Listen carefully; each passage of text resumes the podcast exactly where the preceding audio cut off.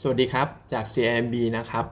วันนี้เราเริ่มด้วยตัวของรีวิวของเราก็คือ Rebalance ของ เอ็ม เอส ซี ไอ ก่อนนะครับไอตัว Global Standard เนี่ยเราคิดว่าตัวที่จะปรับเข้าในช่วงของ Effective เนี่ยวันที่ยี่สิบเจ็ดพฤษภาคมก็จะมีตัวของ Carabao เอส ซี จี พี Packaging เนี่ยนะครับตัวที่ปรับออกก็คือตัวของ Dtech ก็ตัว K Bank Foreign นะครับส่วนตัว small cap index ตัวที่จะปรับออกเนี่ยไม่มีแล้วครับส่วนตัวที่จะปรับเข้าเนี่ยมีแปดตัวด้วยกันตัวที่น่าสนใจก็จะเป็นตัวของอย่าง เอ ซี อี พี เอส แอล อาร์ ซี แอล นะครับ Singer Sinec ที ที เอ แล้วก็ ที โอ เอ นะครับก็พวกนี้ก็จะถูกปรับเข้าทั้งหมดนะครับส่วนตัว paper นะครับวันนี้มีงบค่อนข้างเยอะทีเดียวก็เริ่มด้วยตัวแรกก่อนที่ค่อนข้างอัพบีทก็คือตัวของ เค ซี อี นะครับควอเตอร์หนึ่งที่ออกมาเนี่ย net profit ห้าร้อยล้านบาทบวก สิบแปดเปอร์เซ็นต์ year แล้วก็บวก สามสิบสองเปอร์เซ็นต์ Q นะครับซึ่งจะดีกว่า consensus คาดอยู่ประมาณ สิบแปดเปอร์เซ็นต์ ด้วยก็ถือว่าออกมาค่อนข้างดีแล้วก็เอาลุกที่เรามองสำหรับตัวเนี้ยก็ยังจะดีต่อเนื่องนะครับโมเมนตัมเนี่ยน่าจะไปต่อได้เพราะว่าถ้าไปดูเรื่องของออเดอร์เนี่ยดีมาตอนเนี้ยยังล้นอยู่เลยนะครับแล้วก็กำลังการผลิตตอนเนี้ยเขารันค่อนข้าง full capacity แล้วด้วยซึ่งตรงเนี้ยเขาพยายามที่จะเพิ่มกำลังการผลิตให้ได้อีกประมาณ ยี่สิบเปอร์เซ็นต์ ในช่วงครึ่งหลังของปีนี้นะครับก็กำลังการผลิตใหม่เนี่ยจะไปโฟกัสในส่วนของ เอส ดี ไอ รวมไปถึงตัว Multi Layer พี ซี บี เป็นหลักด้วยไอ้สองตัวที่ว่าไปเนี่ยไอ้ตัว Margin เนี่ยค่อนข้างดีด้วยเพราะฉะนั้นก็น่าจะทำให้ตัว Gross Margin ของ เค ซี อี เนี่ยปีนี้ก็น่าจะทรงตัวหรือว่าปรับตัวเพิ่มขึ้นได้ดีอยู่นะครับถึงแม้ว่าจะเจอเรื่องปัญหาทองแดงเข้ามาก็ตามซึ่งไอตัวของทองแดงเนี่ยตอนนี้มันก็เป็นคอนเซิร์นอยู่เหมือนกันเพราะว่าราคาหุ้นมันปรับตัวขึ้นเรื่อยๆตามพวกคอมโมดิตี้อื่นๆนะครับตรงนี้เองเนี่ยทางบริษัทเขาบอกว่าเขา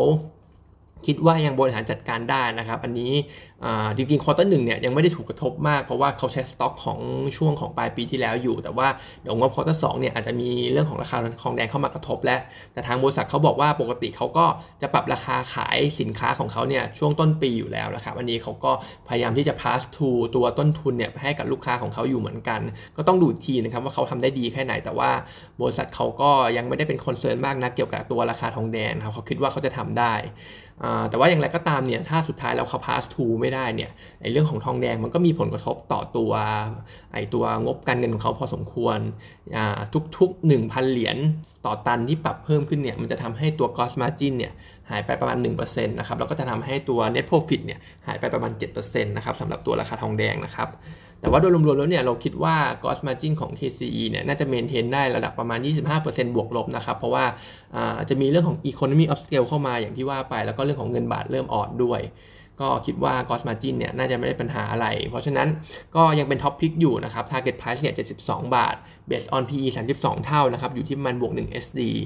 ส่วนต่อไปเป็นตัวของ เอ็ม ที ซี นะครับงบควอเตอร์หนึ่งที่ออกมาเนี่ยก็ net profit หนึ่งพันสามร้อยเจ็ดสิบล้านอินไลน์กับทาง consensus ทำไว้นะครับก็ยังเติบโตได้ทั้ง year ทั้ง Q นะครับแต่ว่าประเด็นไฮไลท์เลยเนี่ยก็คือตัวของ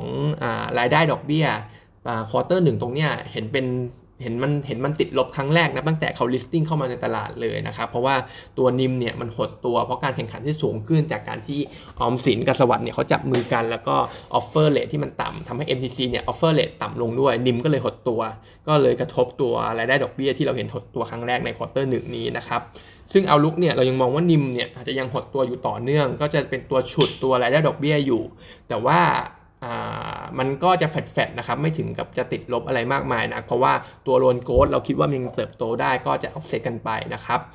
ซึ่งตัว พี พี โอ พี เนี่ยถ้ากลับไปดูในควอเตอร์หนึ่งมันยังเติบโตได้นะครับ พี พี โอ พี ถึงแม้ว่ารายได้ดอกเบี้ยจะลดต่ำลงก็ตามอันเนี้ยเป็นเพราะเรื่องของเขาควบคุมค่าใช้จ่ายได้ค่อนข้างดีไม่ว่าจะเป็นเรื่องของอ่าพนักงานต่อสาขาหรือว่าการจ่ายโบนัสเนี่ยเขาก็ปรับน้อยลงทั้งหมดนะครับรวมไปถึงอาจจะมีคูชั่นที่เข้ามาช่วยด้วยก็คือพวกค่าธรรมเนียมไอ้อย่างเช่นพวกการยึดการยึดสินทรัพย์หรือว่าการที่จ่ายค่าเงินผ่อนล่าช้าอะไรพวกนี้ก็มีค่าธรรมเนียมส่วนนี้เข้ามาช่วยด้วยก็เลยทำให้ตัว พี พี โอ พี ยังเติบโตได้แล้วเราก็คิดว่า พี พี โอ พี เนี่ยในช่วงควอเตอร์ข้างหน้าเนี่ยก็จะยังโตโตได้ประมาณ สิบห้าถึงยี่สิบเปอร์เซ็นต์ ด้วยนะครับ Asset Quality เองไม่ใช่คอนเซิร์นเท่าไหร่ เอ็น พี แอล เนี่ยยังยังยังปรับตัวลดลงอยู่จากการ Restructuring นะครับแล้วก็ Credit Cost เนี่ยแฟดๆอยู่โดยภาพรวมของตัว เอ็ม ที ซี หรือว่ากลุ่ม Leasing เนี่ยผมก็มองว่าการแข่งขันเนี่ยดูสูงขึ้นจริงนิมเนี่ยดูหดตัวจริงแต่ว่า รูมในการเติบโตเนี่ยยังมีเยอะอยู่นะครับซึ่งถ้าจะให้เปรียบเทียบเนี่ยอาจจะเปรียบเทียบกับ ไอ ซี ที อย่างเช่นพวก Advance Dtech ทูเนี่ยแข่งกันเยอะราคาราคาปรับตัวลงมาแต่ว่าการเติบโตมันทำไม่ได้แล้วแต่ว่ากลุ่ม Leasing เนี่ย เอ็ม ที ซี สวัสดิ์และพวกเนี่ยยังมีรูมในการเติบโตยังมีลูกค้าให้หาอีกเยอะนะครับเพราะฉะนั้นก็คิดว่ากลุ่มเนี่ยยังไงก็ยังพอยังไงก็ยังไปได้นะครับยังมีการเติบโตอยู่ก็ให้เป็น Buy นะครับ Target Price เนี่ยเจ็ดสิบสี่บาทสำหรับ เอ็ม ที ซี ส่วนตัวลงกลั่นนะครับงบออกมาสามตัว Top ไอ อาร์ พี ซี เอส พี อาร์ ซี ซึ่งโดยภาพรวมทั้งสามตัวเนี่ยดีขึ้นเยอะจากเรื่องของ Stock Gain นะครับซึ่งควอเตอร์หนึ่งที่ออกมาหลายๆตัวถ้าเทียบเป็นสัดส่วน full year forecast เนี่ยอย่าง Top เนี่ย หกสิบเปอร์เซ็นต์ ของ full year เอส พี อาร์ ซี เนี่ย แปดสิบเปอร์เซ็นต์ นะครับ ไอ อาร์ พี ซี ก็เช่นกันนะครับอยู่ที่เกือบ หนึ่งร้อยเปอร์เซ็นต์ แล้วเพราะฉะนั้นก็คิดว่าเป็นไปได้ที่จะมีการปรับมี upside ต่อ target price สำหรับตัว consensus ที่จะปรับขึ้นนะครับสำหรับประเด็นรายตัวเองอย่าง Top จี อาร์ เอ็ม ของเขาจะยังไม่ได้ดีมากนะครับเพราะว่าอย่างที่อย่างที่พอทราบกันก็คือตัว Jet Fuel เนี่ยเห็นการฟื้นตัวก็จริงแต่ว่าสเปรดก็ยังไม่ได้กลับมาได้เยอะมากนะครับอโรเมติกเนี่ยเป็นตัวช่วยท็อปไว้นะครับผมก็พวกสเปรดไม่ว่าจะเป็นอ่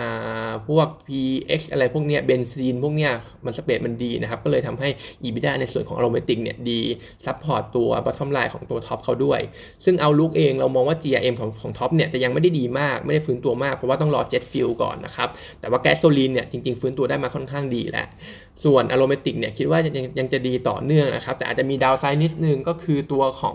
งอ่าสเปรด พี เอ็กซ์ นะครับพาราไซลีนเนี่ยเดี๋ยวทางจีนเนี่ยเขาจะมีกำลังการผลิตส่วนเพิ่มเข้ามาก็อาจจะทำให้สเปรดตรงเนี้ยหดตัวลงในช่วงครึ่งหลังของปีได้นะครับราคา target price เนี่ยเราให้ไว้หกสิบแปดบาทอยู่ก็คิดว่ายังพอมี upside ก็เลยยังแนะนำเป็นซื้อได้อยู่สำหรับตัวท็อปนะครับส่วน ไอ อาร์ พี ซี เองก็เหมือนจะออกมาดูเอาเพอร์ฟอร์มที่สุดสำหรับ stock gain นะครับในช่วงของ quarter หนึ่งอ่าแล้วก็ตัว core profit ของ core profit ของเขาเนี่ยเห็นเป็นควอเตอร์แรกด้วยที่เป็นกำไรนะครับหลังจากที่ติดลบมาตั้งแต่ช่วงควอเตอร์สี่ปีสองพันสิบแปดเลย จี อาร์ เอ็ม ก็ปรับตัวขึ้นมาอยู่ที่ประมาณ สองจุดหกเหรียญต่อบาร์เรลนะครับก็ถือว่าค่อนข้างดีนะครับส่วน Outlook เองก็ยังอาจจะยังต้องพึ่งพึ่งตัวของเคมีคอลเหมือนกันอย่างเช่นพวกโพลีโพรพิลีนแล้วก็หรือว่า เอ บี เอส เนี่ยที่จะเปรดดีในช่วงของควอเตอร์หนึ่งแต่ก็ต้องบอกว่าช่วงควอเตอร์สองไอ้ช่วงครึ่งหลังของปีเองเนี่ยอาจจะเห็นสเปรดตรงเนี้ยมันเริ่มซอฟๆลงบ้างแล้วนะครับก็อาจจะทำให้เอาลุกของ อาร์ บี ซี เนี่ยมันดูดรอปลงบ้างแล้วก็เรื่องของ unit cost เองเนี่ยมันเป็นปัญหาสำหรับ อาร์ บี ซี มานานนะครับพี่หนิงเขาก็ไม่ชอบในส่วนนี้เท่าไหร่ด้วยเพราะว่า unit cost ไม่ว่าจะเป็นเรื่องของค่าใช้จ่ายพนักงานที่ค่อนข้างสูงรวมไปถึงพวก operation ต่างๆเนี่ยที่ efficiency เนี่ยยังสู้เพียไม่ค่อยได้นะครับพี่หนิงก็อาจจะยังไม่ชอบเท่าไหร่สำหรับตัวสำหรับตัว ไอ อาร์ พี ซี นะครับให้เป็น hold ไว้ก่อน target price เนี่ย สี่จุดสองส่วนตัวที่เป็นท็อปพิกก็เพียว Refinery อย่าง เอส พี อาร์ ซี เนี่ย Net Profit สองพันล้านบาทนะครับก็จะต่ำกว่า Consensus ประมาณ สิบเอ็ดเปอร์เซ็นต์ แล้วก็ตัว Core Operation เนี่ยเป็น Loss อยู่ที่ประมาณหนึ่งร้อยสามล้านบาทอันเนี้ยมันหลักๆเป็นเรื่องของ จี อาร์ เอ็ม ของ เอส พี อาร์ ซี เนี่ยมันไม่ได้โตขึ้นเหมือนตัวอื่นๆนะครับอยู่ที่ประมาณ สามจุดห้าสามเหรียญต่อบาร์เรลดีที่สุดในกลุ่มของโรงกลั่นแต่ว่ามันไม่ได้เติบโตขึ้นจากช่วงควอเตอร์สี่นะครับอันเนี้ยเป็นเพราะเรื่องของขูดฟีดสต็อกของเขาเนี่ยราคาค่อนข้างแพงนะครับมันมีพรีเมียมก็เลยทำให้ จี อาร์ เอ็ม เนี่ยไม่ขยับเท่าไหร่แต่ว่าเอาลุกเนี่ยเรายังมองโอเคอยู่นะครับตัวอย่างที่ว่าไปว่าแก๊สโซลินสเปรดเนี่ยมันปรับตัวเพิ่มขึ้นแต่ว่ามีดาวไซด์นิดนึงนะครับเพราะว่าช่วงปัจจุบันเองเนี่ยมีมาตรการล็อกดาวน์ต่างๆก็อาจจะทำให้คอนซัมชันเนี่ยมันหดตัวลงไปบ้างนะครับแต่ว่าก็มองว่าสเปรดที่จะฟื้นตัวได้ดีที่สุดเนี่ยก็คือตัวของแก๊สโซลีนนะครับเพราะฉะนั้นเนี่ย เอส พี อาร์ ซี ก็ยังจะเป็นท็อปพิกของเขาอยู่นะครับ target price เนี่ย สิบจุดเก้าบาทนะครับอ่าก็มีการอัพตัว อี พี เอส ขึ้นมานะครับจากเรื่องของ stock gain ก็จะเป็นตัวท็อปพิกพี่หนิงชอบที่สุด เอส พี อาร์ ซี นะครับส่วนปตท. โอ อาร์ นะครับในช่วงของควอเตอร์หนึ่งเองเนี่ย Net Profit สี่พันล้านบาทดีกว่าตลาดคาด ยี่สิบแปดเปอร์เซ็นต์ ก็จะเป็นเรื่องของ Stock Gain เหมือนกันแต่ถ้าไปดู Operation ต่างๆเนี่ยก็ต้องถือว่าไม่ได้ไม่ได้น่าประทับใจขนาดนั้นไม่ว่าจะเป็นเรื่องของตัวธุรกิจค้าปลีกน้ำมันเองวอลุ่มเนี่ยหดตัวลงนะครับแต่ว่าราคาขายเนี่ยปรับเพิ่มขึ้นตามตลาดโลกตัวของนอนออยเองเนี่ยคาเฟ่อเมซอนก็ถูกกระทบไปเยอะเพราะว่าคอนซัมชันเรื่องของล็อกดงล็อกดาวน์เรื่องของเว็บสองเว็บสามเนี่ยมันก็เลยทำให้คอนซัมชันเนี่ยหายไปพอสมควรเอาลุกเราก็ยังมองเป็นภาพแบบนั้นอยู่นะครับวอลุ่มของน้ำมันเองเนี่ยจะดรอปลงถึงแม้ว่าราคาขายราคาขายจะเพิ่มสูงขึ้นก็ตามแล้วก็คาเฟ่อเมซอนเนี่ยโดนกระทบทั้งหมดนะครับไม่ว่าจะเป็นเรื่องของล็อกดาวน์เรื่องของการอัดโปรโมชั่นเข้ามาแล้วก็การขยายสาขาที่มันช้ากว่าที่คาดไว้เนี่ยก็จะทำให้ตัวนอนออย อี พี ดี เนี่ยไม่ได้เติบโตเท่าไหร่นะครับ ราคาปัจจุบันเองก็ fully price ของเราไปแล้วพอสมควรก็แนะนำเป็นขายนะครับ target price เนี่ยยี่สิบหกบาทสำหรับตัว โอ อาร์ นะครับสุดท้ายก็ตัวของแมคโครนะครับตัวเนี้ยแมคโครพี่วามดาวเกตลงมานิดนึงสำหรับ target price อยู่ที่ประมาณ ห้าสิบจุดห้าบาทจากเดิมเนี่ยห้าสิบสองบาทที่ดาวเกตลงมาเพราะว่าเรื่องของทัวริสต์น่าจะฟื้นตัวได้ช้ากว่าที่คาดไว้นะครับเพราะว่าประเทศเราก็อย่างที่ทราบกันเรื่องของวัคซีนหรืออะไรต่างๆเนี่ยยังช้าอยู่ก็เลยคิดก็เลยคิดว่าการฟื้นตัวมันช้ากว่าที่คาดก็เลยดาวเกตลงมาควอเตอร์หนึ่งเองเนี่ยดีกว่าคาดประมาณ ห้าเปอร์เซ็นต์ นะครับดีกว่าคอนเซนแซสคาด ห้าเปอร์เซ็นต์ เซมซอร์เซลโกสติดลบประมาณ หนึ่งจุดสอง แต่ว่าอันเนี้ยไม่ได้เป็นคอนเซิร์นอะไรมากก็จะเป็นเรื่องของโคเลก้าที่มันหายไปนะครับรวมไปถึงตัวไฮเบสด้วยจากช่วงของปีที่แล้วเนี่ยที่ถ้าจำกันได้มันมีแพนิคบายช่วงของปลายปลายเดือนมีนานะครับมันก็เลยมีฐานที่ค่อนข้างสูงแต่ว่าเอาลุกของตัวแมคโครเนี่ยยังดูดีอยู่นะครับคิดว่าเขาก็ยังเป็นตัวที่เบเนฟิตจากเรื่องของมาตรการต่างๆของรัฐบาลในพวกคนละครึ่งเราชนะอะไรพวกเนี้ยเขาเป็นคนได้เบเนฟิตอยู่ก็จะเป็นตัวที่มองว่าดีที่สุดในกลุ่มของค้าปลีกนะครับไม่ว่าจะเป็นเรื่องของบาลานซ์ชีทเรื่องของยิวเนี่ยก็ค่อนข้างสูงเทียบกับเทียบกับหุ้นในกลุ่มด้วยเขาก็เลยแนะนำเป็นบายนะครับสำหรับแมคโครทาร์เก็ตไพรซ์เนี่ย ห้าสิบจุดห้า นะครับแล้วก็มีหุ้นเล็กนิดนึงนะครับสำหรับตัว Hit Tipper I ตัวเนี้ยผมมองว่าดูมีความน่าสนใจเพราะว่างบควอเตอร์หนึ่งที่ออกมาเนี่ยดีมากนะครับบวกได้ประมาณ สองร้อยสี่สิบเอ็ดเปอร์เซ็นต์ year on year บวก สามสิบสองเปอร์เซ็นต์ Q on Q แล้วก็ดีกว่าที่เราคาดประมาณ สี่สิบเปอร์เซ็นต์ ด้วยซึ่ง